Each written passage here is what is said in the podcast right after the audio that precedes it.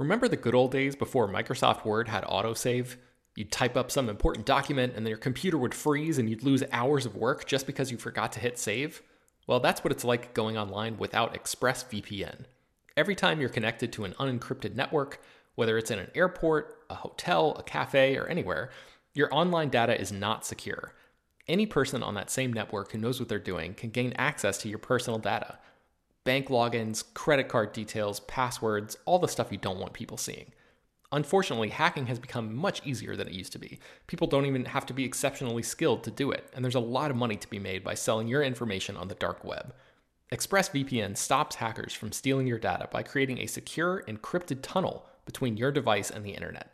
It's incredibly easy to use. Once the app is running, you literally click one button to get protected. And it works on your phone, laptop, tablet, and more, so you can stay protected on the go. I've been using ExpressVPN for a little while now, and I can rest easy knowing my info is safe and secure. I've heard horror stories of people who've been hacked, and it sounds like a massive pain to try to get any resolution in the aftermath, so I am not interested in finding out what that process is like. Secure your online data today by visiting expressvpn.com slash slash film. That's E-X-P-R-E-S-S-V-P-N dot com slash slash film and you can get an extra three months free. ExpressVPN.com slash slash film. This show is sponsored by BetterHelp. This year has gone by incredibly quickly, but it's always nice to pause and take stock. What's something you're proud of in 2024 so far? What's something you still want to accomplish this year? I know I'm guilty of falling into a routine and not always thinking about the bigger picture. But as the great Ferris Bueller once said, life moves pretty fast. If you don't stop and look around once in a while, you can miss it.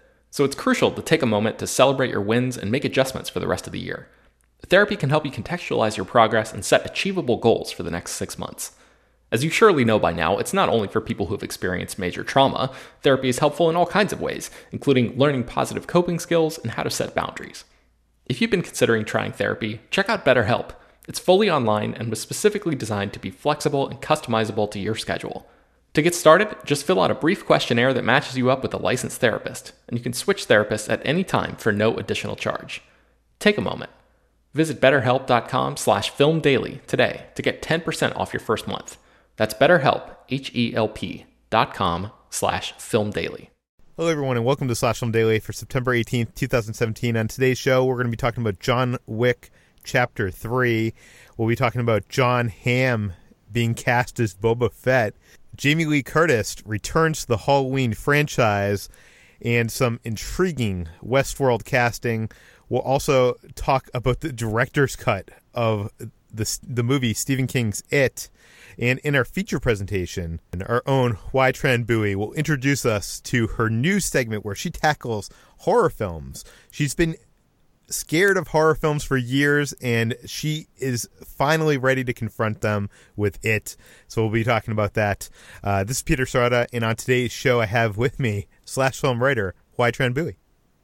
Hey everyone. And slash film managing editor Jacob Hall. Hello, hello. Guys, I'm ready for the weekend. Even though this is Monday's episode, we're recording this on Friday afternoon, and uh, tonight I'm going to Halloween Horror Nights uh, the Ooh, opening fun. of Halloween Horror Nights. So I'm excited to experience that, and you'll you'll see coverage on the site in probably uh, Monday slash Tuesday on Slash Film Daily. But let's let's jump into the news. Uh, John Wick Chapter Three has been officially announced. We have a release date. Jacob, what do we know? Well, Lionsgate and Summit have announced that John Wick Chapter 3 will arrive on May 17th, 2019. And this is an interesting release date because this is a far cry from where they released the first two movies. The first one was an October release in 2014, and Chapter 2 came out earlier this year in February. And both movies were hits. The first one was a modest hit, making 88 million worldwide against a budget, I think, of 15 million around that area.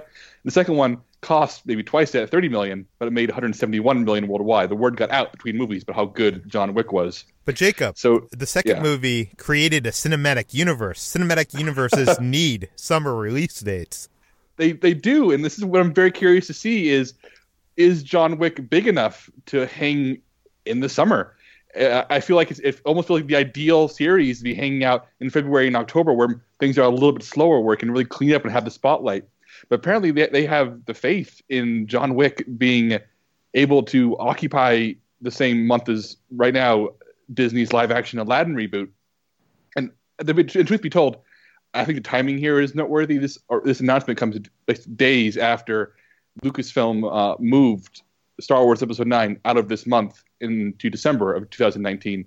So I think Lionsgate saw an opportunity and said, "You know what? Star Wars is gone. Let's move John Wick in here."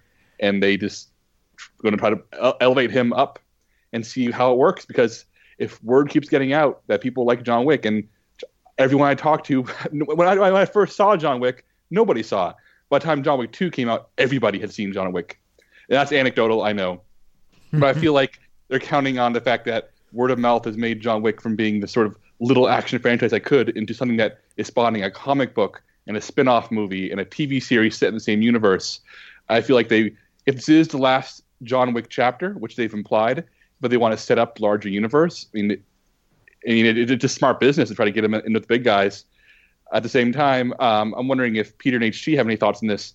Maybe I'm being sentimental, but I kind of like John Wick being a little small, scrappy thing existing in the lower months of the year. What do you guys think about being a summer movie? Um, well, first of all, I want to point out that they're not just going into a month with Disney's live action Aladdin, but they're also going into a month that begins. Yeah, so Avengers 4 is coming out at the beginning of that month. Um, but it seems like for the most part, that month is filled with, like, kind of, so far, at least on the schedule, movies that are appealing to a younger audience, like the Ugly Dolls uh, animated movie or the Minecraft animated movie, and Aladdin, um, which I guess is a family movie. So right now, as it looks, you know, May could use an adult action film, but I agree with you. I I would like I like my John Wick to be scrappy and in, in kind of like those uh those months where we're usually like looking for more entertainment. Do you know what I mean? Like we, we need something in those months. What about you, HT? Yeah, I've always associated John Wick with the colder months of the year just because the films themselves have a very cold, distant um, feel to them, and they're often set in the colder weather months as well. And yeah, they're they're not quite as um, bombastic and uh, energetic, I guess you would say. It's energetic, but not quite as bombastic as the mainstream films you would see released in May and in the summer. So I fear that it could be overlooked, but word of mouth is a strong factor. So we'll see. I would love it if John Wick becomes bigger than ever in the summer. I I wrote this. I, some of you may know this. I wrote a four thousand word article about John Wick two earlier this year, and these movies are uh, the most South Korean movies to ever come out of Hollywood in terms of tone. I I've seen a lot of South Korean thrillers over the years, attending film festivals, and this very specific, weird, wacky, violent, darkly humorous tone. And John Wick, by accident or design, captures that feeling of South Korean cinema in a way that no other movie franchise coming out of Hollywood has. And if that can be brought this summer, and if we can essentially trick mainstream audiences into watching really twisted, uh, really unique action series that people are are really coming in line with, then I think that's a great thing. But at the same time, I don't know. I, I think John, I, I'm worried this may be the end of John Wick if it gets crushed by the Avengers. But I'm just I'm just being a pessimist there, am I? Uh, I mean, well, you said this is the final installment of the Keanu Reeves trilogy, anyways. So, I mean, we'll have to see. Um, I I don't believe that, anyways. If if this movie does, uh, you know, summer blockbuster box office, they're they're gonna keep this going. I mean, Lionsgate needs the money, right? um, but let's move on from that to Star Wars. Jon Hamm uh, the actor uh, f- who was the star of uh, Mad Men, has been cast as Boba Fett. Uh, don't get up and don't get angry just yet. It, it's a casting announcement for a Star Wars book adaptation, a uh, audio book adaptation. HT, you wrote the article for the site. What do we know? So this audiobook uh, is called From a Certain Point of View. It's going to be released as both a regular book and an audiobook. Um, and it's in honor of the franchise's 40th anniversary. It will offer 40 stories written by 40 authors. Um, and the audiobook will also feature an all star class cast, including Jon Hamm, Neil Patrick Harris, uh, and others.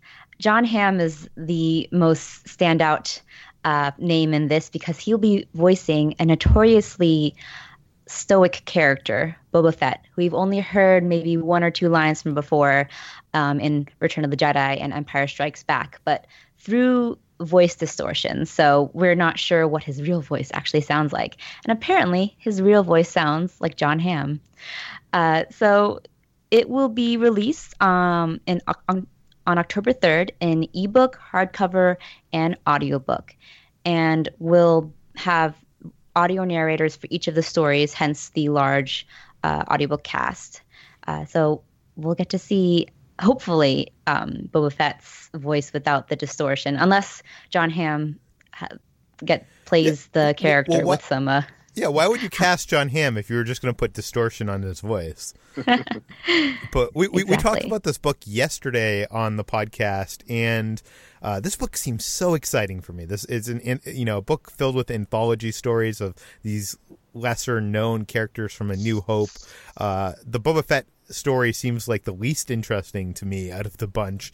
Uh, but it's exciting that they're going to be spending the money to have like real actors, you know, voice these audiobook stories. It almost makes me want to see this like it'd be great if Lucasfilm could turn this into like an animated, like direct to DVD kind of like release. I, I would love to see these stories animated. Um, I guess I, I, guess I just want to see a Star Wars anthology movie, and uh, since reading these plot synopsises, uh, as I spoke with you yesterday, Jacob, uh, what do you think of Jon Hamm as uh, Boba Fett? Jon Hamm, even though he's actually a really funny actor, when people cast him in comedies, when he is playing more serious roles, he has a a natural arrogance to him, as you especially see or in characters like Don Draper and Mad Men, where it's an arrogance and a self confidence that everything coming out of his mouth is the right thing to be said, even when it's completely wrong. And I think that that's the right thing you need for Boba Fett, who is the most determined and deadly guy in the galaxy. Yeah, he was great in Baby Driver. Um, okay, moving on. We got some fantastic franchise casting Jamie Lee Curtis is going to return to the Halloween franchise in Danny McBride and David Gordon Green's Halloween movie. Jacob, what do we know? This is interesting for a number of reasons. Uh, as most of you probably know, Jamie Lee Curtis got her start, like her big break was starring in 1978's Halloween, John Carpenter's horror classic, and one of the best examples of a genre. And she was in the first movie, the second movie, then her character vanished for a few decades and came back for Halloween H2O, the seventh movie. And then she was killed in the opening scene of Halloween Resurrection, the 2002 sequel. That's terrible. And probably the worst way they could have sent that character off. And as Danny McBride, yes, the Danny McBride from Vice Principals and Eastbound and Down, who's co-writing the screenplay with David Gordon Green, he sat there sort of picking and choosing what, what this is a sequel to. They say they're kind of looking past all movies except for the first two. So it's it's not been completely explained yet, and we'll probably learn more in the weeks ahead.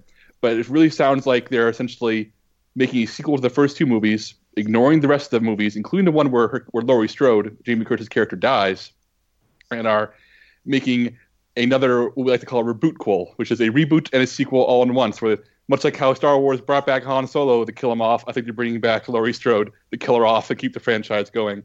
But I do wonder if this means Michael Myers is going to be 60 years old. Maybe I'm not sure how old Jamie Lee Curtis is, but he'll also have aged a number of decades. Uh, Peter, are you a Halloween fan? What, do you think about this? I'm not a huge fan of Halloween. I, have seen all the films. I like uh, the first couple. Um, I mean, I'm I'm loving that Hollywood is doing these kind of like legacy equals or re, what did you call it? A re reboot quals is, is another reboot word I've heard used. Um, it seems like they're taking the. I mean, this is probably a bad example, but the Terminator Genisys kind of line of like you know just becoming a sequel of the first two and ignoring you know the bad films. Uh, and I, I, think we're we're we're we're, we're going to see a lot of movies. I think do that upcoming. Um, but yeah, I'm I'm interested to see this because it seems like they're not, at least from what we understand, they're not planning this as a franchise. They're just planning this as a one and done movie. Although the cynical side of me believes that, that that's not the case. But yes. Well, I feel like a hypocrite because I've written many words about how I hate the idea of a sequel to Aliens that ignores Alien 3 Alien Resurrection, which has been bandied about a lot. But at the same time, even as somebody who likes some of the middle Halloween movies, I think four and five are junk. They're fun. Six is bad, but I like it. I mean, the only ones I flat out hate are Halloween Resurrection, the eighth movie, and Rob Zombie's uh, reboot uh, m- movies, which are just garbage. But I can't help but be excited by this. I think David Gordon Green and Danny McBride teaming up with uh, producer Jason Blum of Get Out and Paranormal Activity. It's such an interesting combination of talent. And John Carpenter has said that he's read the script and he digs it and wants to do the score. Even we wrote an article about that as well on the site yesterday. And I don't know. John Carpenter has always been openly critical of the sequels, and if he's on board, uh, I'm and he's actually honestly on board, and he's been. There's no reason for him not to be honest at this point in his career. Then you know what? I'm excited. I want to see what the guys cook up. I'm not sure I trust John Carpenter's taste at this point in his in his career and his life. Um, but who knows? Yeah, I want to see it. Um, moving on from Halloween to Westworld. Uh, season two has cast a lost actor, and I'm, I'm wondering how we should talk about this because there might be some people listening that have not seen Westworld season one, and talking about this might give away something in the last the the finale episode of season one. Yeah, so Jacob, well, how, how should we address this? I'll tread carefully.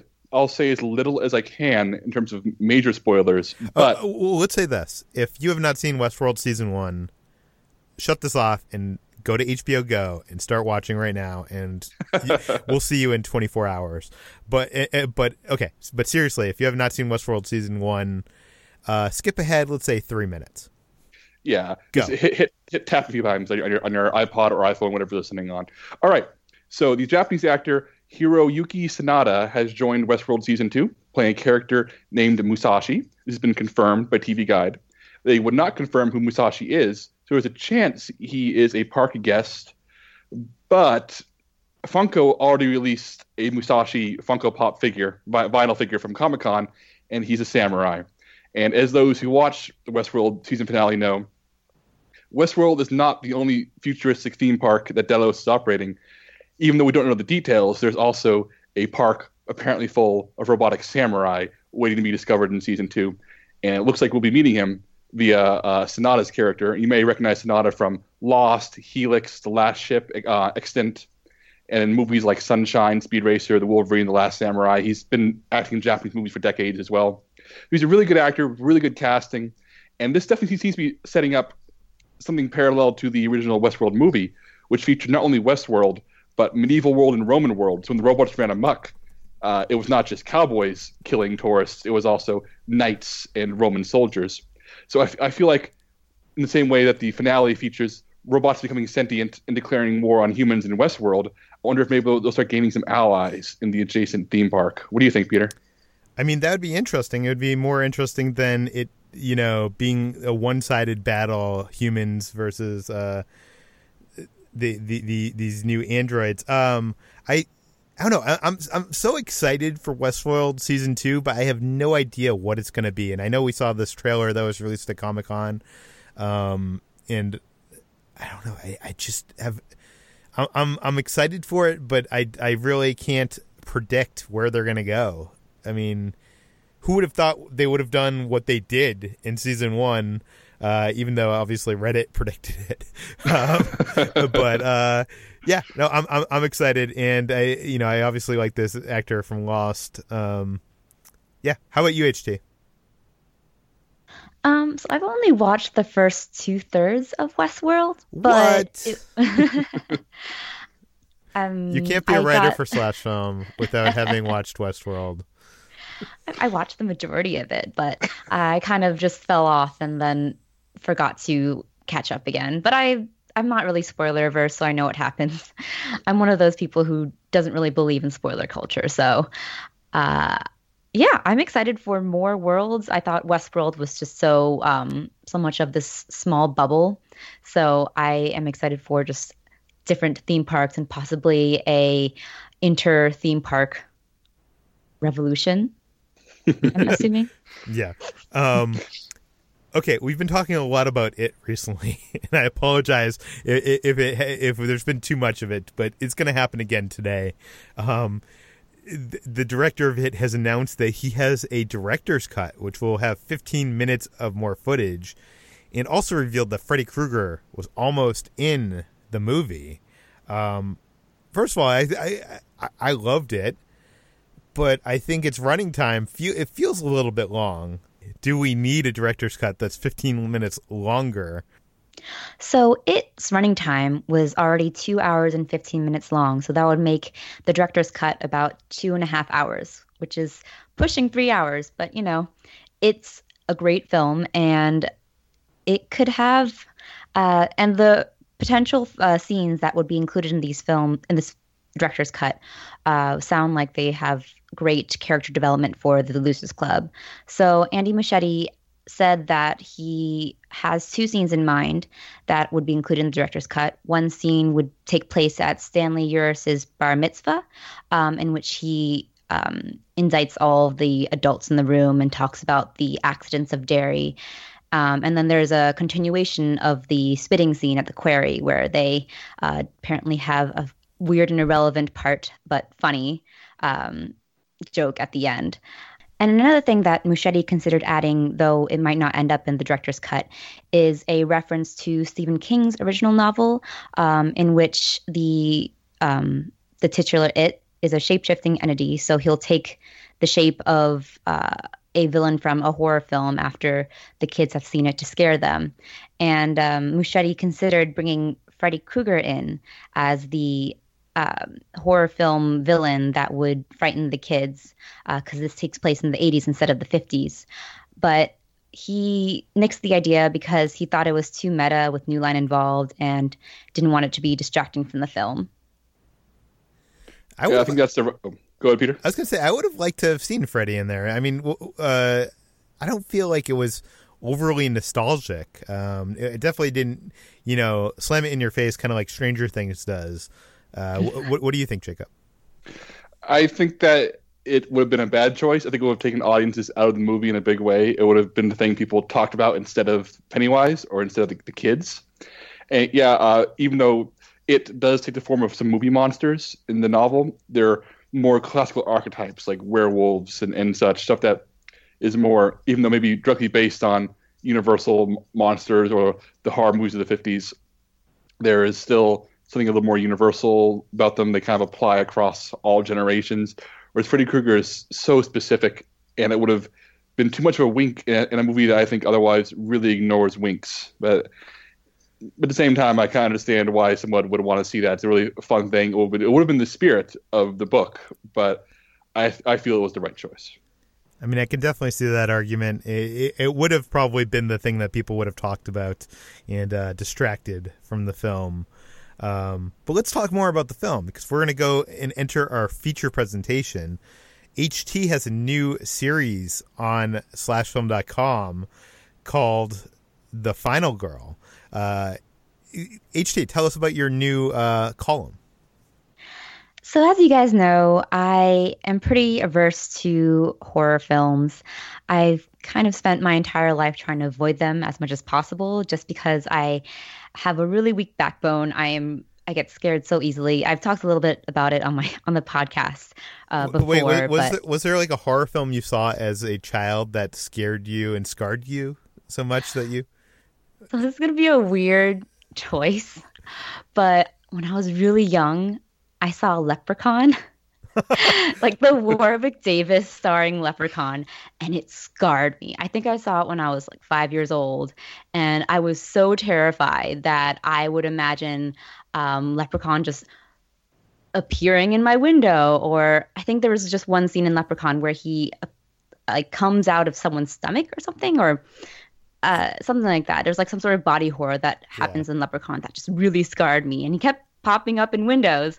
So every time I was alone and it was dark outside, I would, for some reason, imagine Leprechaun popping up and scaring me. And I know it's a really stupid, campy movie, but as a five year old kid, it terrified me and it this fear kept with me until I was like well into my teens, which is a really sad confession to make. But um, I don't think that's sad. Actually, I, I, I want to pause this feature presentation for one second to ask Jacob what film as a child were you scared you or, or traumatized you as a child.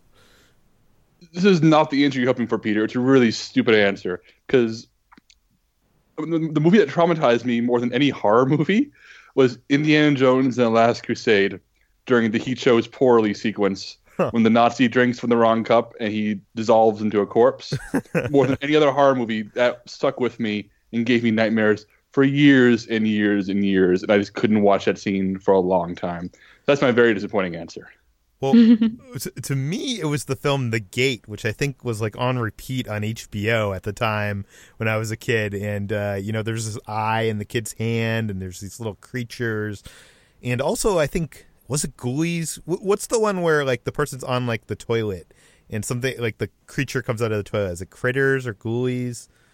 But Oh still, gosh, I've never what- seen. Wh- whatever it is, to this day, if I'm in the bathroom and it's dark, because you know, uh, not to give you more insight about my house, but uh, the, the the bathroom door is like uh, frosted, so if I turn the light on, it it the light leaks into our bedroom, and so I don't want to wake uh, my girlfriend Kitra up. Uh, so I'll often go to the bathroom at night with the lights off, and every time I sit on the toilet, uh, I'm I'm I'm scared of things coming out of the toilet and eating my my butt in private areas. uh, yes, but okay. I'm I'm sorry. I'm sorry. I've derailed our feature presentation. Uh, so what has made you want to tackle horror?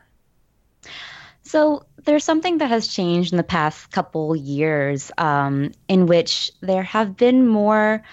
I don't want to say highbrow horror movies, but movies, horror movies that deal with um, horror as a metaphorical or allegorical um, being. Uh, something like It Follows, which dealt with the titular following creature uh, being a metaphor for AIDS, for example, or for the Babadook being a metaphor for grief. And these, I kept hearing so many And also, Get Out was one of your favorite films of the year. it was. See, I started watching more films after this sort of switch started happening. I'm not sure if it was a switch because I just wasn't paying attention to horror before, but I started to, notice more horror films that were uh, coming into my stratosphere. And I was still too scared to watch them because I am a wimp.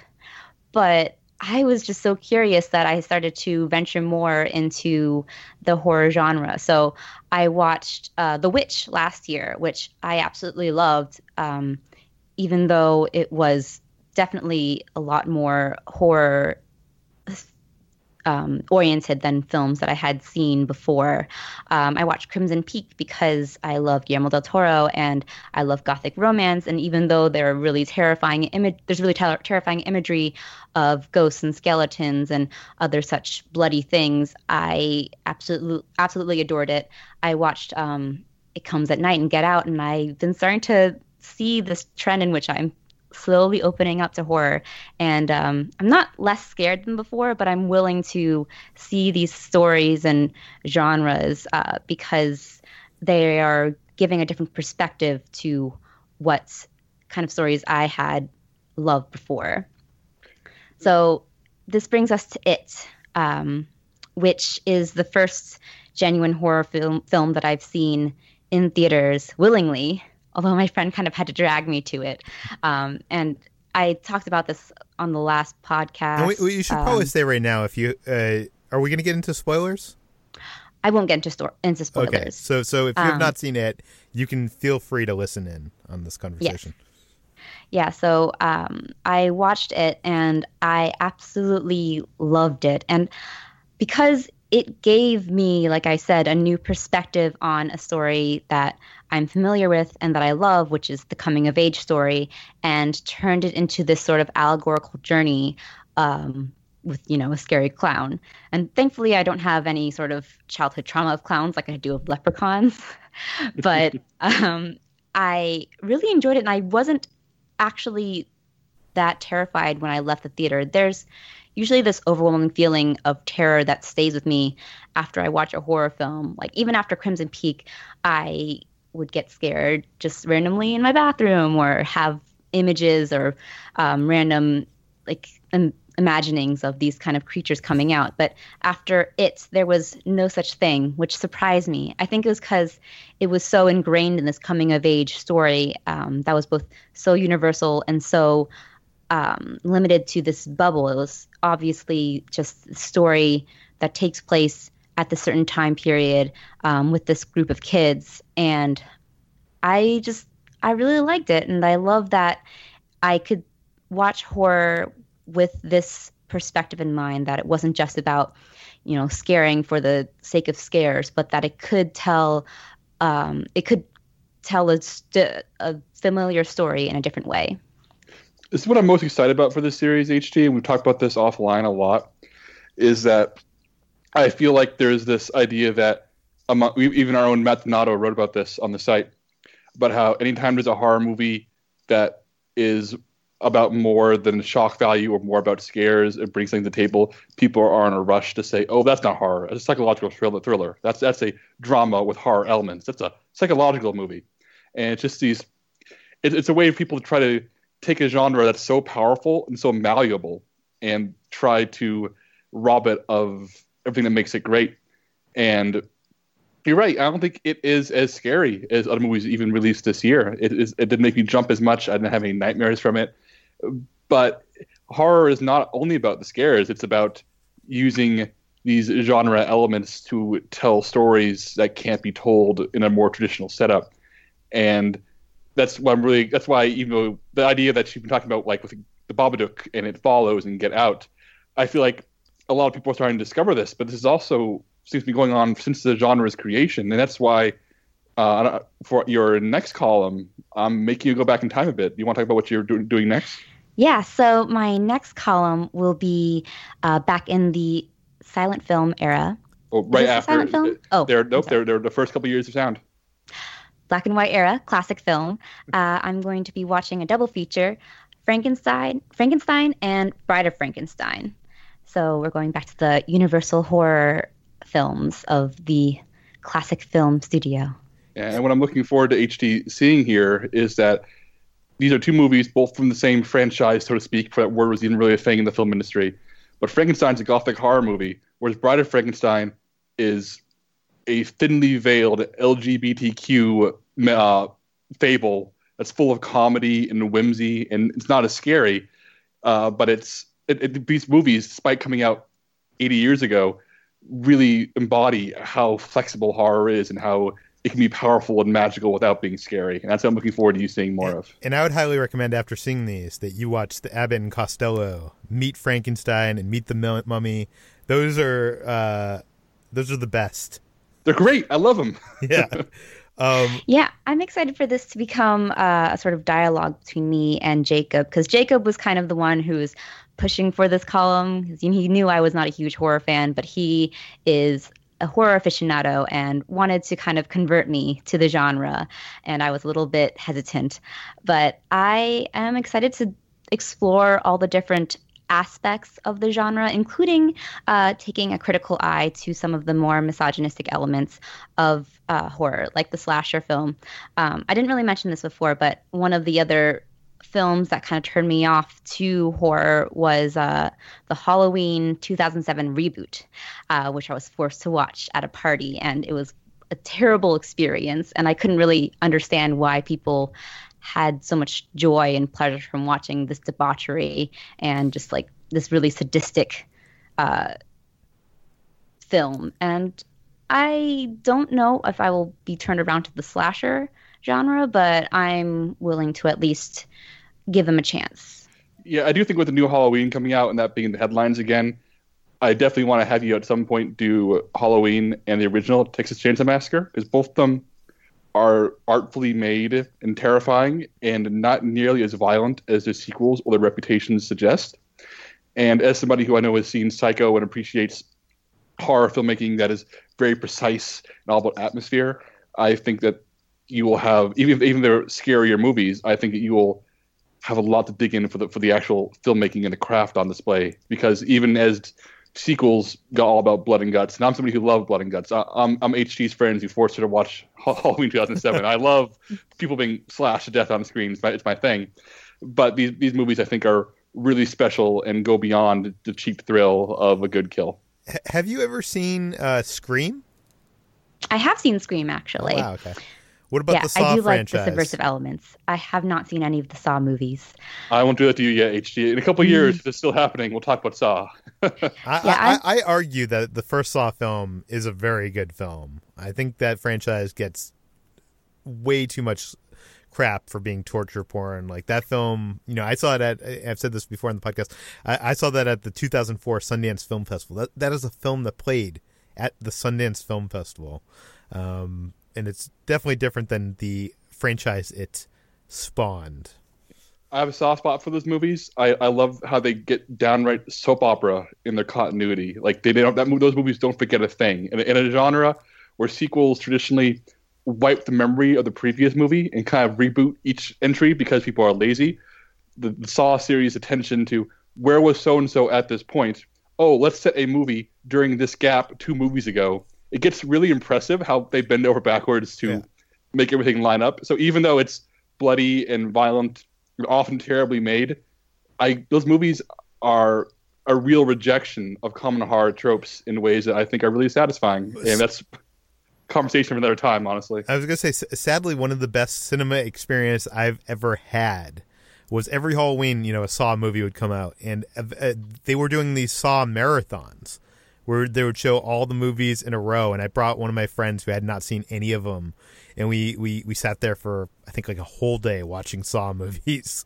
And uh, as much as like I don't think that franchise is a great franchise, it was it was so entertaining to to watch it almost like a you know binge watching a Netflix show because it almost it's what you said it's the ser- the serialization and rewarding the chronology and your knowledge of what happened before it is actually uh something commendable it, it's very interesting In other words, HT, I think you're going to have a lot of fun. There's so much dig in here. Hooray! Yes. Uh, so y- you can find HT's first article on slashfilm.com. We'll link it in the show notes. Um, you can find more of my work at slashfilm on Twitter and slashfilm.com. You can find HT at HoaiTranBui on Twitter and the Millennial Falcon co- uh, podcast on iTunes. You can find Jacob Hall at Jacob S. Hall on Twitter. And you can find all of us at slashfilm.com. Uh, please subscribe to Slash Film Daily, iTunes, Google Play, Overcast, all the popular podcast apps. Um, give us a review on iTunes. Uh, rate us. That helps us out. Spread the word. Tell your friends. And we'll see you tomorrow.